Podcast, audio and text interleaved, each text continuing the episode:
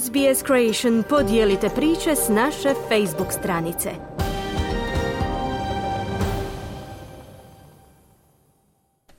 SBS na hrvatskom, ja sam Mirna Primorac. Slijede vijesti iz Hrvatske. Sabor potvrdio varaždinskog odvjetnika i šefa lokalnog HDZ-a Damira Habijana za novog ministra gospodarstva i održivog razvoja. Oporba na njega osula drvlje i kamenje.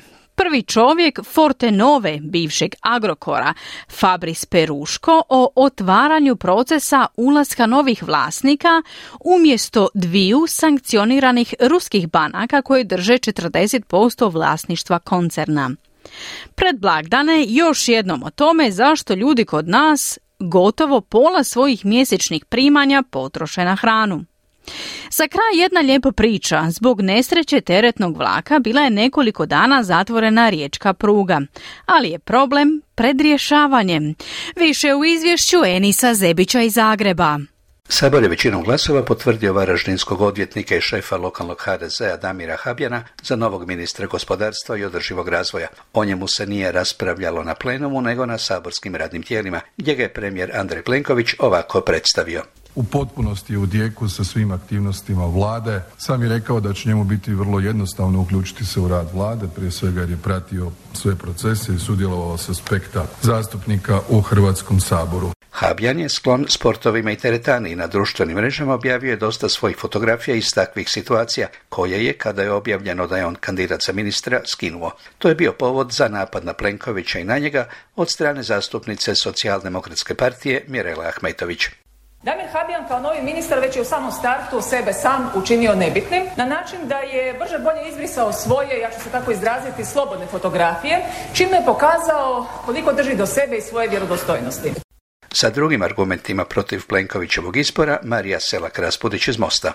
Kriteriji za izbor ministra gospodarstva HDZ-a su sljedeći. Hm, kolega Habijan je zdrav. Mogao bi biti ministar zdravstva. Hm, kolega Habijan je kulturan. Mogao bi biti ministar kulture. Hm, kolega Habijan brzo trči. Mogao bi biti novi ministar prometa.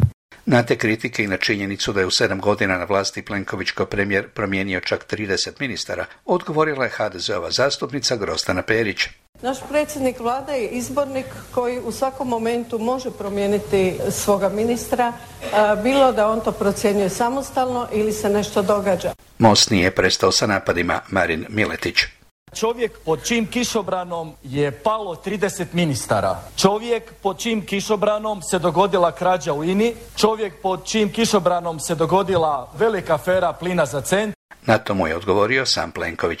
Pod kišobranom HDZ-a u proteklih sedam godina Hrvatska je ostvarila sve svoje strateške nacionalne interese i ciljeve programa vlade. Kompletno rasprostiranje ne kišobrane, ne suncobrane, nego tenda. Tenda koja je zaštitila hrvatske građane i hrvatsko gospodarstvo da kroz krizu prođu na okupu. I ne mogu je dezinformatori i lažljivci nikako izbrisati. Na kraju o svojim kompetencijama i o fotografijama sa Instagrama sam Habjan. Kada govorimo o kvalifikacijama, ja smatram, i rekao sam, možda će to zvučati samouvjereno, ali da, ja sam po struci pravnik, ali znam što sam radio u životu, bavio sam se korporativnim pravom, što je za mene isto jedan doprinos i možda jedan pogled iz drugog smjera, iz drugog kuta na gospodarstvo, jer se tiče fotografija na Instagram, ako ih neko treba, ja ću dragovoljno dostaviti, samo neka se javi.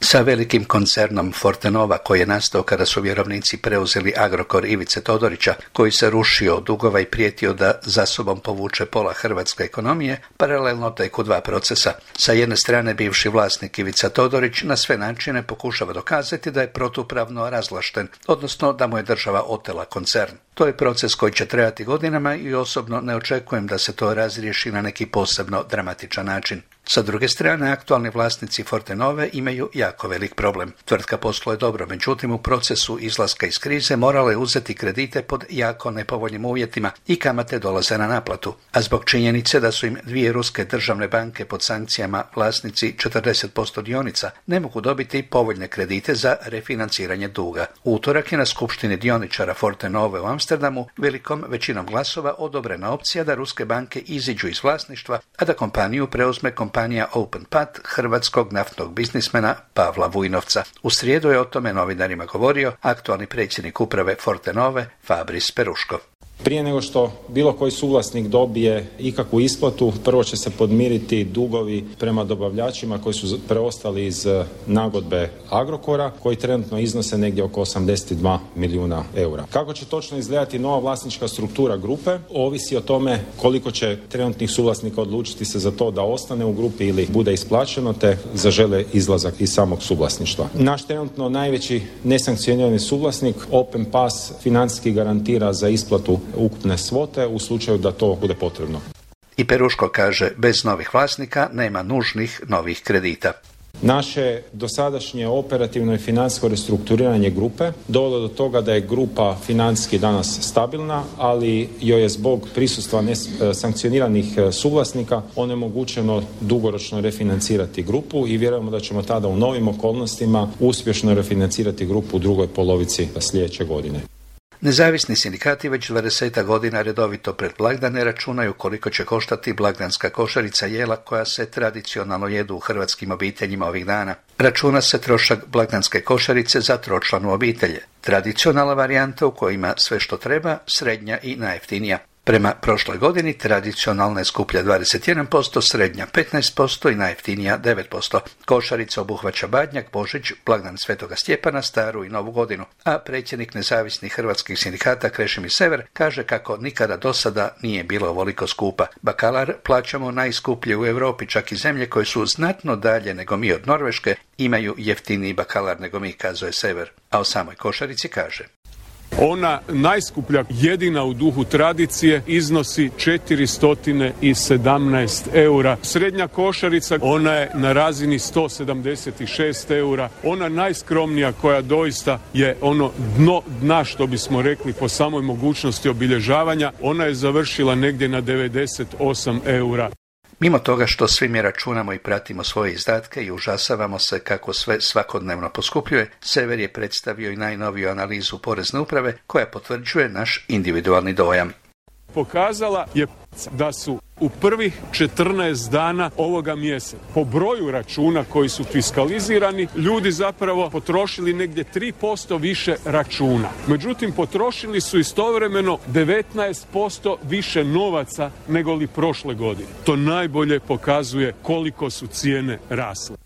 Pred sedam dana na dionici pruge Škrljevo-Meja, to je ona starmina odmah kako se pruga spušta prema rijeci, došlo je do nesreće teretnog vlaka. Sav je promet zaustavljen i robu se šalje alternativnim pravcima. Za to vrijeme su ekipe hrvatskih željeznica i njihovih kooperanata raščišćavale put kako bi se promet ponovno uspostavio. U noći sa utorka na srijedu probijen je usje kroz ogromne nanose zemlje na mjestu nesreće, a u hrvatskim željeznicama očekuju kako će se promet iznova uspostaviti u sljedeća tri dana, dakle do Božića voditelj područne jedinice infrastrukture Stipo Varišić o tome koje su izazove morali savladati.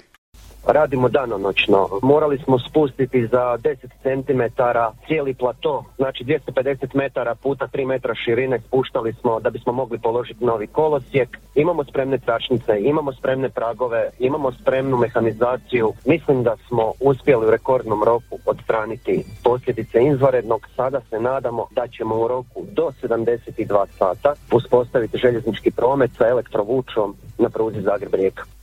Pred kraj povećaju tečaj nekoliko najzanimljivijih valuta po tečajnoj listi privatne Zagrebačke banke. Za 100 švicarskih franaka mogli biste dobiti 101 euro, za 100 engleskih funti 112 eura, za 100 američkih dolara 87 eura i za 100 australskih 59 eura. Obrnuto za 100 eura bi na šalteru Zagrebačke banke dobili 91 švicarski franak, 83 engleske funte, 105 američkih, odnosno 156 australskih dolara. Ovdje se vrijeme više manje stabiliziralo i tako će ostati i do Božića, što je dobro. Bilo bi glupo Božić dočekati u autu negdje zameten u snijegu, je li tako? Svima vama sretani blagoslovljen Božić i do slušanja za sedam dana. Kliknite like, podijelite, pratite SBS Creation na Facebooku.